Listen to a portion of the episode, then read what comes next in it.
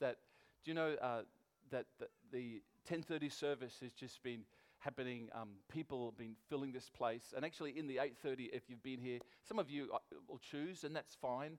And the reason that we're doing two services at the moment is that we can't literally, when everybody actually comes into church, we can't fit them in the one building, uh, sorry, yeah, in the one building at one time, especially with the COVID um, restrictions at this present moment. I don't know when that's going to change. Um, don't forget, by the way, all our twelve and thirteen-year-olds, the Y Ps group is happening. The wonderful Nick Frost is taking that. So all those who are going to connect, you can go right now. Thank you for all running out and joining him. He's excited. Okay. Thanks. But um, so just so you're aware that that will continue and will happen. Um, the reality is, is that we've seen people over this last, since the twelfth of July, when we started as a church again, on the twelfth of that first Sunday back after, you know, with the COVID restrictions, that we've actually seen people come to the Lord and seen the church grow by about fifty or more people. Um, I'm underestimating, just so I don't over-exaggerate it, but it's probably more than that. But just God's been doing things in people's hearts and lives. So be encouraged, amen, and uh, what God's doing in the hearts and lives of people. Uh, amen? Yeah. You cool out there? Great. Hey, I want to continue. We, we, uh, I just want to read today uh, from a book in the New Testament called James. Um, it's only for what... When they orig- uh, uh, gen- um, you know, divided it up, they made four chapters out of one letter. It was a letter originally. James wrote it to a group of people in Jerusalem, to the church in Jerusalem. Um, he, he was the leader of the church in Jerusalem. He was the senior pastor, so to speak, in the church in Jerusalem. And so the letter became a wonderful letter that they then put into the canon of Scripture. Um, and uh, only four chapters. And it would have to be, James, the book of James, or the letter originally of James, it would have to be the most simplest and most practical book, I think, in the Bible. So practical in, in the content. And yet I see, interesting, in that James was writing, his intended readers were, were, were all um, Jewish converts. They'd converted from Judaism to Christianity. Now, in those days, they probably didn't call it that. But the reality was they were already believers in God. It's just that when Jesus came on the scene and, and all that Jesus did for them, in that he died uh, on a cross, he was buried, and then resurrected, and, and what he claimed he did, and he took away, in his resurrection, took away the sins of the world. When they saw that, and when they, they believed in him, they then stopped from becoming just Old Testament believers, because they knew the Old Testament. They were Jews. And they'd memorized big hunks of the Old Testament. Now they became New Testament believers. They believed in the Lord Jesus Christ, and who was God's Son. And so James is speaking to a bunch of people who probably are reasonably mature in their faith in God, and now growing in their faith and belief in God's Son, Jesus Christ.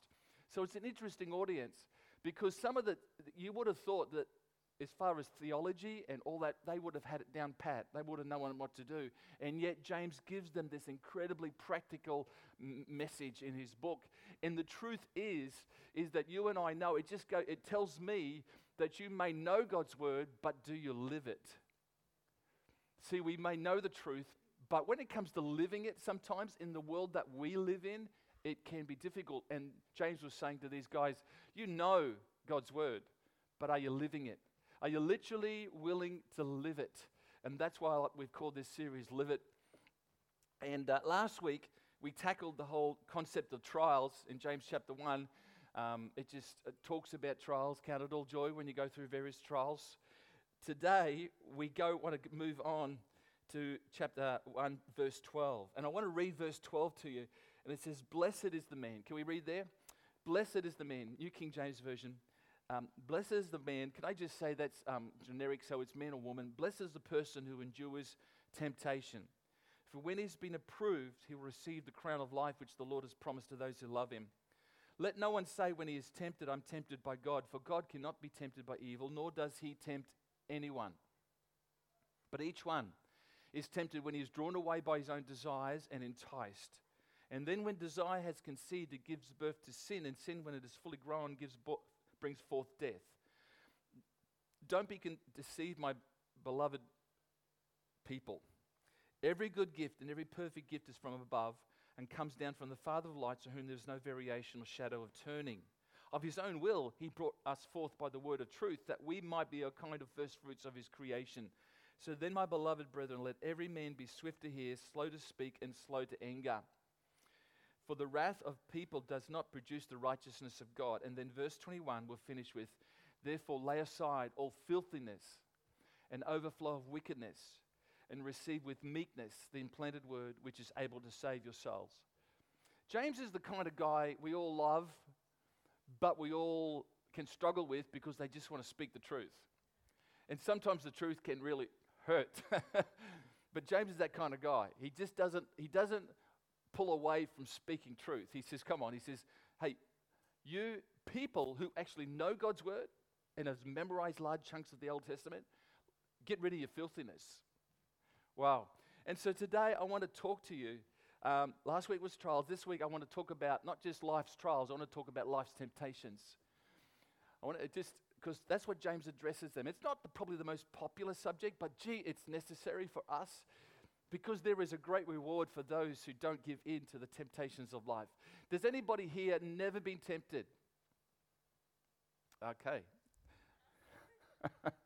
Has anybody ever been tempted? Yeah, come on. Hey, hey, maybe this morning, as you're coming to driving here, you were tempted, um, maybe to just you know not pull up at that amber light, but oh, just get sneaked through. And maybe you were, uh, you know, you got through, but as you're going through, it went red. And you thought, oh, shouldn't have done that.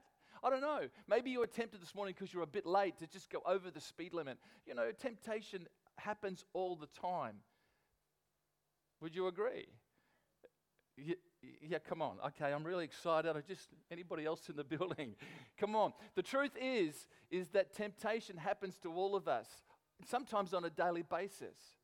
It's We're, we're not, um, you know, it's not optional. Unfortunately, temptation is optional, but how you choose to deal with it is optional. How you choose to deal with it. And, you know, it's interesting because um, temptation and sin are not the same thing. Temptation's not a sin, it's just the doorway through which we can access things that are not right to do. We we all face temptation, but it's what we do with that temptation that then, then determines the next the, the results. Whether we turn away from it, walk away, or we engage and indulge in it, that's that's the critical moment in our lives, isn't it? I don't have to tell you that this morning. Someone said this, free cheese is always available in mousetraps. And some of the most fleshly, uh, satisfying things are easy to get. But, you know, unfortunately, uh, in time, they have a payday. They will demand stuff that can be so destructive to our lives. So how do we deal with temptation on a daily basis? How do we deal with it so that our temptation is simply just temptation and doesn't become something else and doesn't get the better of us?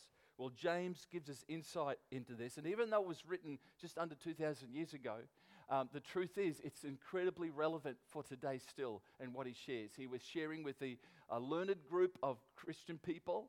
Uh, I gather I'm sharing with a learned group today, but I've discovered in my life, I don't know about yours, maybe it's just me, I can read God's word, but I've got to live God's word. Got to live the truth. And so here we go. It's just three thoughts this morning in regards to how to deal with temptation. In the first verse, it says in James chapter one, verse twelve. Let me read it again, just for the sake of that, reinforcing what he's saying. He says, blessed is the person who endures temptation, for when he has been approved, he will receive the crown of life, which the Lord has promised to those who love him. Did you notice it doesn't say blessed is the person who gives in to temptation? There's not a, there's no blessing in giving into it. Just let's be honest. You know that, but I'm just stating the obvious. I want us to understand. It do, and notice it doesn't say blessed is the person who never feels tempted. Okay? We do, we do, it, truth is there's no person like that. Everyone fi- it, obtains or feels tempted at different times in life. To certain extents, whether it's large, incredibly big issues, or just small little things, like taking an extra block of chocolate, you know, whatever it may be. But we all feel it. But it does say this, it does say, blessed is the person who in what? Endures temptation. That means the person who doesn't give in, doesn't give up. The person will receive something. The person who continues, perseveres, turns away. Whatever you want to say, however you want to describe it, it does. It just talks about that. That's the person. That's the person that's going to receive a, a crown of life. In other words, something worth living for. You and I know that that crown of life can look like um, the reward of of of an, a life that isn't being destroyed. It can be the reward of a life that's not prone to addiction. It can be all those wonderful things that come out of just standing strong. But James says something interesting. He says the crown of life. That's an interesting thought. So, but here, just so I, just before I dive into that, let me say this. So here's the first key to overcoming temptation. It's always to look forward.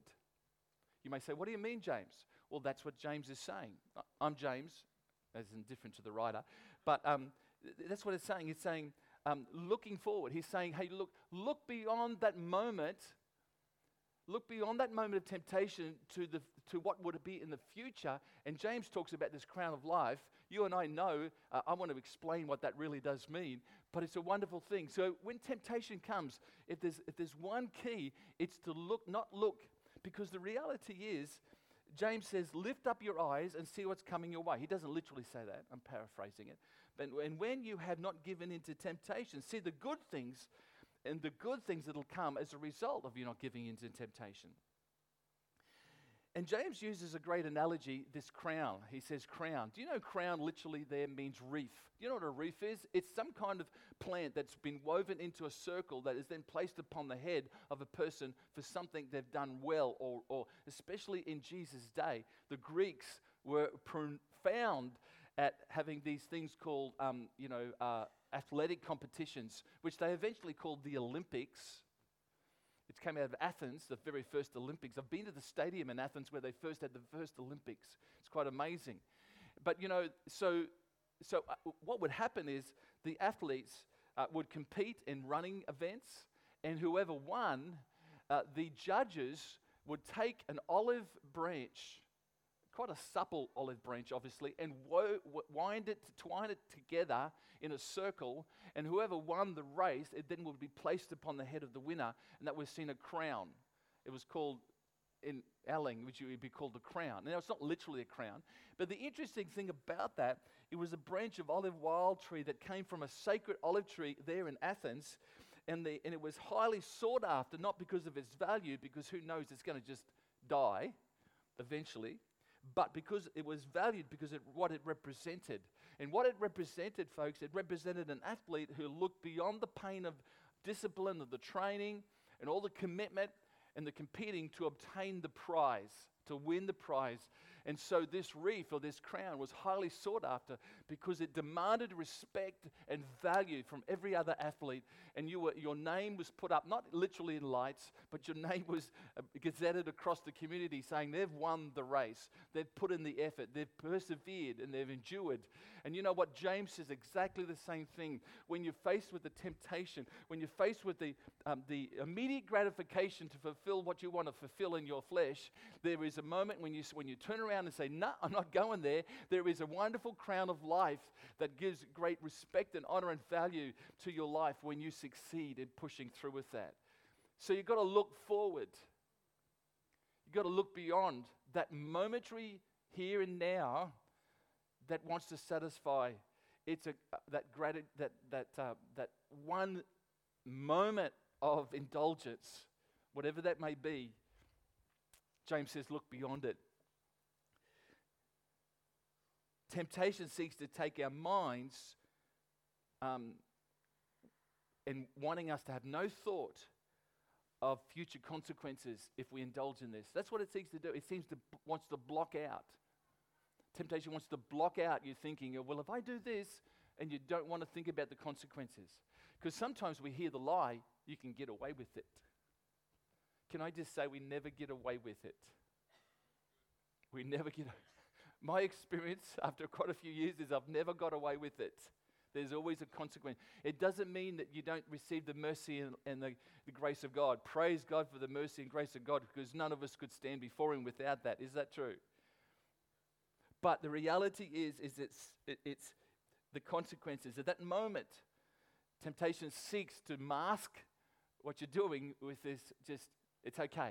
No, no, no, it's not okay. Stop and look beyond it and say, there's a better day if I don't give in to this. There's a better day. There, there, there was a guy in the Old Testament, um, a young man, he was only seventeen years of age. His name was Joseph. Some of you know the story. You can read about his life story in the very first book of the Old Testament, Genesis chapter thirty-seven through to fifty. You can read about Joseph. Joseph was seventeen, hated by his brothers. He was sold by his brothers into slavery. He became a servant in an Egyptian uh, ruler's household. The Egyptian ruler was named Potiphar. Um, he's, and Joseph so conducted himself so well that Potiphar actually put him in control of all his household, all the food, all the other servants. There was nothing Potiphar had to put his hand to. Joseph looked after everything except one thing. That was his wife. He could not be. He, he didn't. You couldn't engage with the wife, and that was a good thing. Joseph was cool about that. But unfortunately, Potiphar's wife was a lady who was was um, up to some mischief, and so she saw this young man. seventeen, eighteen-year-old, handsome, well-built, strong, a little bit like some of you guys. Um, and uh, and so she wanted him, and she would t- talk to him every day. It says in Scripture, every day she'd ask, would you sleep with me? Every day. And Joseph would say no. And then finally, one day, Joseph um, declared to her and gave her a little speech. It's recorded in, in, in Genesis. And he said, you know what? He says, my master trusts me with everything in this household. And I have access to all of it except you because you're his wife. Will I, I, I will not do the wrong thing by my master. I will not engage. I'm not indulged with you. And what that means is Joseph was looking beyond the immediate gratification. He's looking to the fact that he would not just lose his position, but he'd lose his credibility, his good name, and possibly his life. Because as a servant, you could be, you know, had your head chopped off for that kind of, you know, adultery, involvement with another lady who's married, and, and lose his life for such an immoral act and betrayal of his master. But Joseph said, you know what? I'm not going to indulge. And you know, when we sometimes indulge in it, you've got to look beyond, because who wants to have a name that's not known for, for, but it's known for a name that just gave in and indulged in something? Do you know there's men and women in the sporting field today and who you know, and I'm not going to say their names, but you know, but when I first think of them, I know they've been great sportsmen or great sportswomen, but when I think of them, unfortunately, the first thing I think of is the way they treated their wives and the, and the breakup and the destruction that was caused to their family. And that, that's a consequence of giving in to that which maybe you shouldn't have given into. Do you know what I'm saying? But the consequence for not giving in is this wonderful honor and respect and a, and a life well lived. And so James declares to these people in, in the Jerusalem church, he says, come on, immediate gratification is no substitute for honor and respect and a good name, and it comes with never giving in to temptation. See, when you get tempted, you got to look beyond. Come on, everybody say, look beyond, look beyond, look beyond, look forward. Think about that. Think about the consequences of, of not giving in and realize it's um, not worth it giving in. Here's the second thing um, James talks about in James thirteen and fourteen. It says, let no one say when he's tempted, I'm tempted by God, for God cannot be tempted by evil, nor does he himself tempt, what, anyone? But each one is tempted when he's drawn away by his own desires, come on, and enticed. What's the, what that means is when we are tempted, realize where it's coming from. Realize where it's coming from. Here's my second point. While the first thing is looking forward, the second thing is looking in the mirror. See, James says, look at yourself and don't say it's God tempting you. God doesn't tempt anybody. He doesn't. And you know the reality, sometimes it's not even the devil tempting you. It's not even the devil. Um, it's certainly not God. It's not even the devil. What's tempting you? Well, when you look in the mirror, you see what's tempting you. It's your desires. It's my desires. See, we've got to own up to that. We have to admit to the, the reason that I'm feeling to do the sin is it's no one else's fault. It's actually my my whole desi- wrong desire. My wrong desire. And interesting enough, when Jesus gave us the Lord's Prayer, he said, deliver us from what? Evil, and lead us not into temptation. See, God doesn't tempt anybody, folks. God doesn't tempt anybody. God says it very clearly. In actual fact, he wants us to avoid it, but we can struggle to avoid it when we're not real about where our desires come from. We can say, this tempted me, or that tempted me. Um, you know, that, that questionable television show tempted me. Or I, I know I shouldn't have had that extra piece of cheesecake, but it was they put it out there. That was the problem. I, sh- I know I shouldn't have bought that, but you know, the glossy magazine was put right in front of my face, and I could see, oh, that, or the television advertising, that I've got to have that. You know, it's not my fault. It was that was the problem. I want to tell you, it's never that being the problem. It's what's within us that's always the problem. It's the desire, isn't it? That's what James is saying. It's always the inner desire when we're drawn away by it. If, if, if there's no wrong desire, it's not it's just another p- piece of cheesecake on the plate that we know we don't need, isn't it? If there's no wrong desire, it's just another piece of glossy advertising that you're not interested in. See, you cannot be tempted by something you don't like. But if you like it, or you get a desire for it, you can be tempted. I was I was sitting in a room full of young eighteen-year-olds quite a few years ago, about ten. Um, that was a joke. Thank you, but yeah, come on. That was a while ago. Obviously, that wasn't that impressive. But you know, I was sitting in a room of eighteen-year-olds, and, and we were in a boarding house in Brisbane. I was there for, um, I worked for the Queen's Electricity Commission, and we'd all, um, all of us had apprenticeships with the Queen's Electricity Commission. Even though we were working in Gladstone Power Station, we were there because we're, they were giving us some training. And we were all in this boarding house for men, in this one big room where six of us had our beds around the outside. And we're sitting in the beds just after work, and we're all just having a chat. Actually, it was a great bunch of guys. It was a good, um, none of them Christians, um, um, but that's okay. I was, uh, and I tried to be a witness.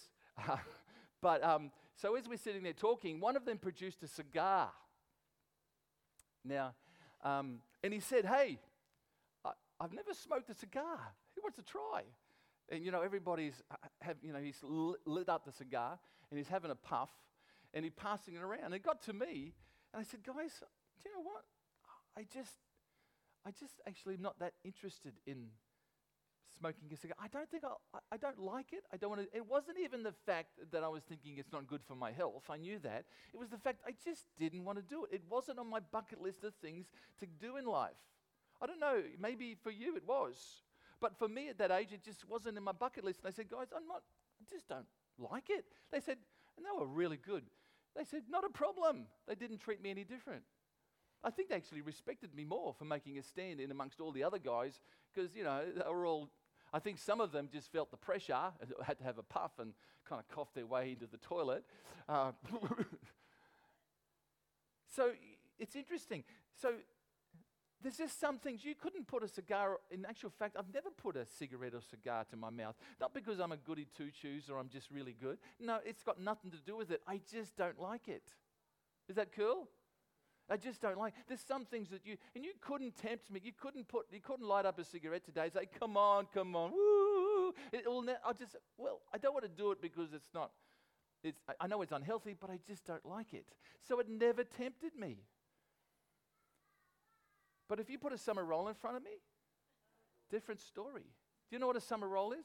It's a nougat bar with chocolate on the outside and coconut all the way lined up and down it. You know, my wife the other day knew I had a big day, and we went to the shops, and somehow she snuck a couple summer rolls into the uh, shopping trolley. And I'm, as I'm coming out of the, you know, walking in the car park to go to the car, she says, hey, would you like a summer roll? She not only gave me one, she gave me two. Well, I demolished the first one, and, you know, if I was really sensible and weren't gluttonous, I would have actually put the second one away for later, but I just demolished it within five minutes as well. And, and some of you go, yes. Do you know when I was, you know, when I was um, at the power station, th- they had summer rolls, and they had them in a box. Um, when I was working th- at the canteen, and it was right on the counter where you'd pay for your food, you know. And you know, I c- and one day I bought five and ate them within an hour. Didn't feel any kind of feelings bad about it uh, at the time, but then I realized as I get on in life, you can't eat five summer rolls every day of your life. It's not probably that good for your health. Here's the point. Cigars, not a problem. Summer rolls, problem. Now, y- may, the reality is, we need to realize, I couldn't just say about the summer rolls, well, if you didn't put the box on the counter, where were we going to pay? If you didn't put so many summer rolls in there, I would have never bought five and eaten them all. It's the problems with what they've done. The problem's not with what they've done. The problem is the desire I have. It's the desire. And that's the thing that James is trying to get the, the these wonderful Christian people to acknowledge and to see the reality of that. As soon, you know, I've discovered in life, as soon as I blame someone or something else for my wrong desire, we become powerless to resist it. But as soon as I own up and acknowledge that desire, and it's not someone else or not something else's fault, it places the power back in my court, and I have the opportunity to say no. It's about being totally honest with yourself. Is that cool? Here's the third thing about um, about um, dealing with temptations, James says. He says in verse twenty-one, therefore lay aside all what? Filthiness and overflow of wickedness, and receive with meekness the implanted word, which is able to save your souls. So if the first thing is to look forward and look beyond, and the second thing is to look in the mirror, look at yourself and understand where it comes from, the third thing is this, is to look away. It's to look away. James says here, lay aside all filthiness. Lay it aside. Am I capable of filthiness? Absolutely. Are you? Absolutely. You say, no, I'm bigger than that. Don't let pride bring you down. I work, I, I live some days saying, Father, I am very capable of doing or thinking or saying wrong things. Help me, God. I depend upon you. It's amazing how much His presence can infiltrate just your heart and life and help you walk through that day. And when temptation comes, go, no, you keep on walking. You turn away. But to, to just humbly walk before Him. You say, no, we, we just get stronger. Do you know what? You never get stronger. You just get wiser. And in getting wiser, you get stronger. But you got to know. You got to know.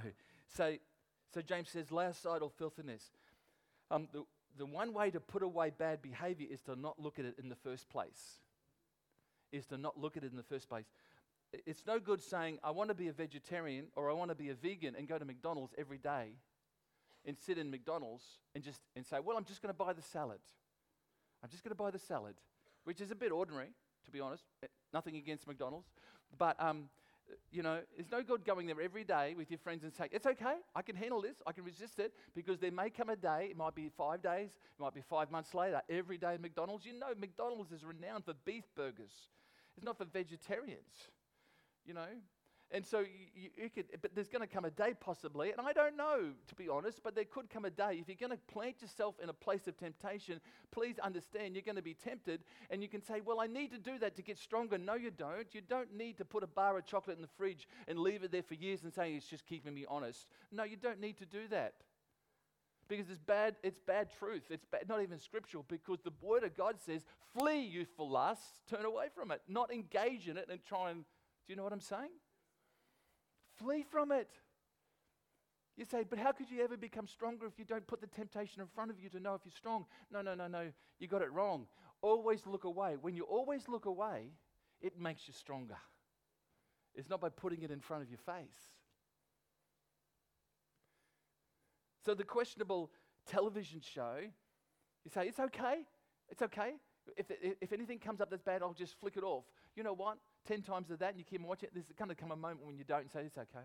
And it's slowly, you know, the devil never takes you out full frontal. He always wants to just sneakily dis- dis- um, erode and destroy your life bit by bit.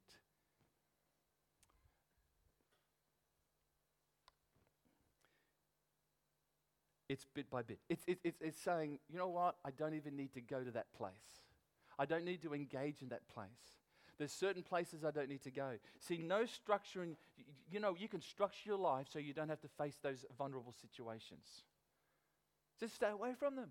Because when you stay away from them, you don't think about them and you don't engage in them. And the more you don't think about them, the stronger you become. So, you see, you don't become stronger by putting the temptation in front of your eyes. You become stronger by not putting the temptation in front of your eyes. You become. Turn it off. Close the book. Turn the telly off. Uh, whatever it takes. Don't go to those places. Understand that you sometimes just got to recognize um, what, what, what is not in good for you. Maybe you need to ask yourself, when am I most tempted? What day of the week? Where am I most tempted? At work? At home? When I'm alone? When I'm with certain friends? How do I usually feel when I'm tempted? Tired, lonely, bored, or depressed, or, uh, or under stress? Then I just indulge. You know, sometimes under stress, what do people do? They eat the wrong thing. So we've got to just acknowledge those moments. Acknowledge, and there's nothing wrong with being tired or, you know, nothing wrong with those emotions, but just gather your thoughts and understand there can be vulnerable moments in life.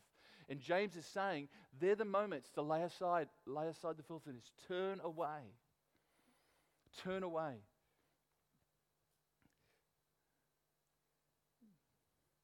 A pastor hopped on his regular bus in New York City. He was going to his office. He didn't own a car. He didn't need to because, you know, New York City, they've got public transport. And so he was on the bus going to his office. It was he already was a little bit late for an appointment, so he was rushing. So he got on the bus, paid his money to the um, driver, and the bus was crowded, and so he had to make his way through kind of the crowd. And, and he did find a seat right up the back, and he just wanted to sit down for a moment and relax. So he made his way through the crowd, sat up the back in the last seat available. He's got he's got the change in his hands from what he gave. He gave too much money to the um, bus driver. And so the bus driver gave him the change. But as he looked at the change, he realized, just wait a second.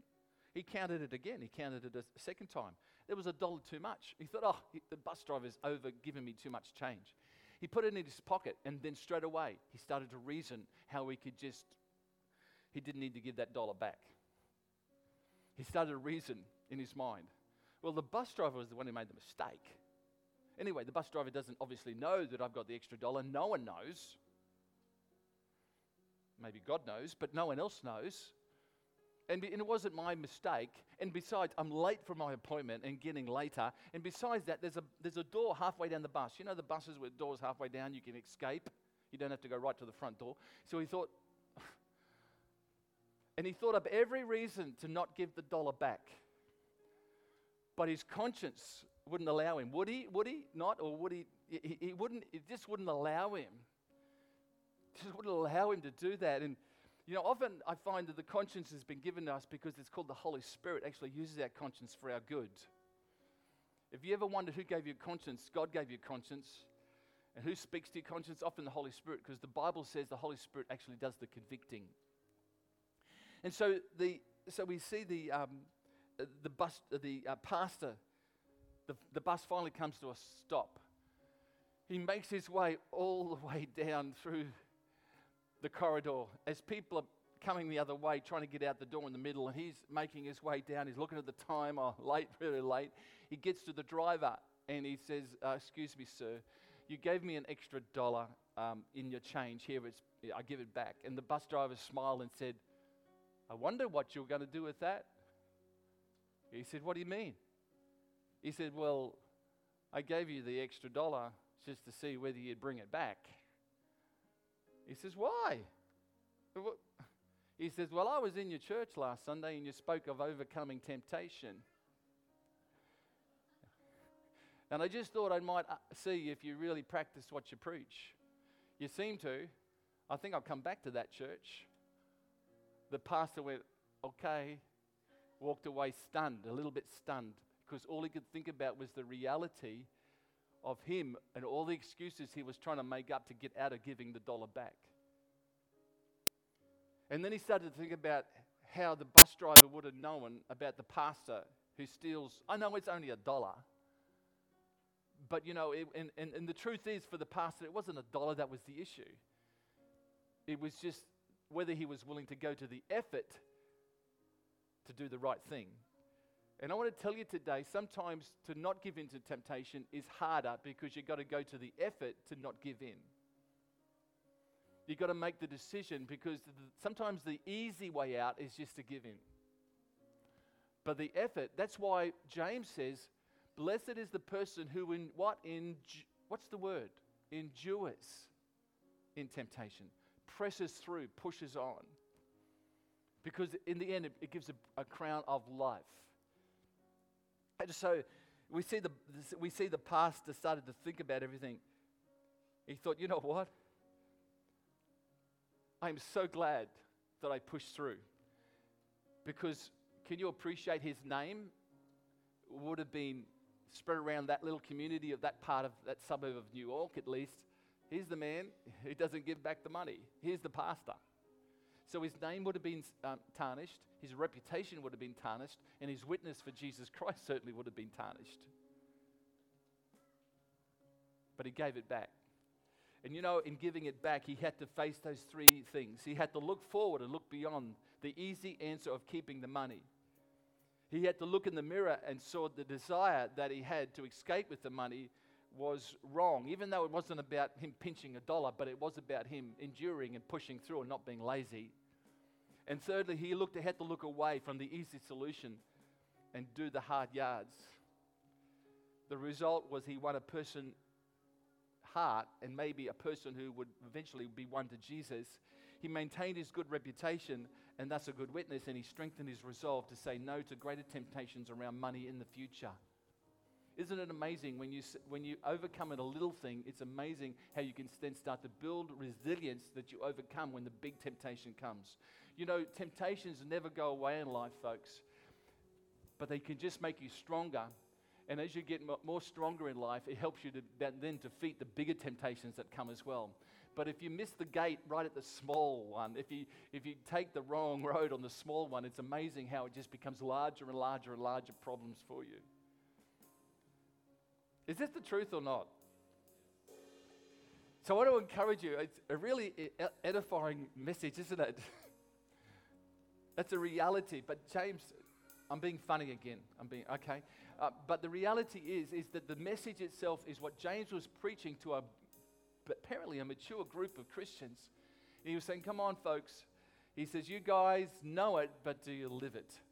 Because it's for your good. It's for your good. Can we, uh, can I pray today for you? I just love, just uh, ask for strength today. Because you know, the reality is, is that we all face times and situations that can be difficult. It can be temptations that will come. But it's that crucial moment. And and I'm of an understanding um, that there's probably people today that are facing, that are en- engaging and indulging in stuff today that you hate. You hate. You just, you just didn't want to be a part of it. You never wanted to be a part of it, but you've just taken one little step towards it, and then and, and then it's got bigger and bigger and bigger, and it just wants to become a, a, a massive giant in your life. And God wants to just help you break that, that issue. God wants you to help you break through, because it's possible. His grace and mercy is available. Do you know it says in First Corinthians that he'll not let you be tempted beyond your ability to remain firm? Isn't that a great verse? Do you know he, he provides a way of escape? And the way of escape is through him, where you keep your eyes. And it's doing what James says, looking beyond, looking in the mirror within, and then looking away. It, it can happen. It can happen. Some of us have got great testimonies here because you've you've gone down that path and you've, this thing has engulfed your life, and then you've been able to beat it and defeat it and turn away, and it and it's become less and less a problem now because you're stronger. Some of us are here before Jesus. We used alcohol was our thing, and, and today, you know, it's no, nowhere near a thing in your life anymore. I'm not saying alcohol's a problem, but you know, too much and over drinking, it can be a real problem. So God wants to help you today break that. So today, as we just, I'd love you just to close your eyes today. Where you sit, and, and it's not my prayer, but it's God's presence. His Holy Spirit takes my prayer, and I believe that the power of God just to start to bring wisdom into your heart, and a determination and endurance and perseverance to say, I'm not going to go down that. It might be as simple as, a, as, as just a little eating issue. It might be it might be something quite lustful. It might be quite something that's just a struggle with um, how you react because you've got this pain in your heart and you always get angry, whatever it may be today. Would you present that to God? Would you take the moment to say, here it is, Father. I need you today. I don't want to be destroyed. I want to have life, the crown of life. So, Father, today I thank you for every person in this room. I thank you that you have incredible purpose and destiny for us. No matter how far maybe um, we could be down that track of indulging in something that's not right, I know there's always a, a, a better day. I know that there's forgiveness and mercy and grace for us. But, Father, the reality is some people face some very hard decisions. Help them, Lord. Strengthen them, Lord. And help them to turn away, to look beyond, and to see what's, where the desire comes from as they look at themselves. And then empower them, Lord, to say no. Father, I commit them to your Holy Spirit. You do what I cannot do, but you can do. in, in our lives right now. And I ask that in Jesus' name. And everyone agreed said, come on, would you stand with me this morning? I want us to seal that deal. I want us to worship just for a moment.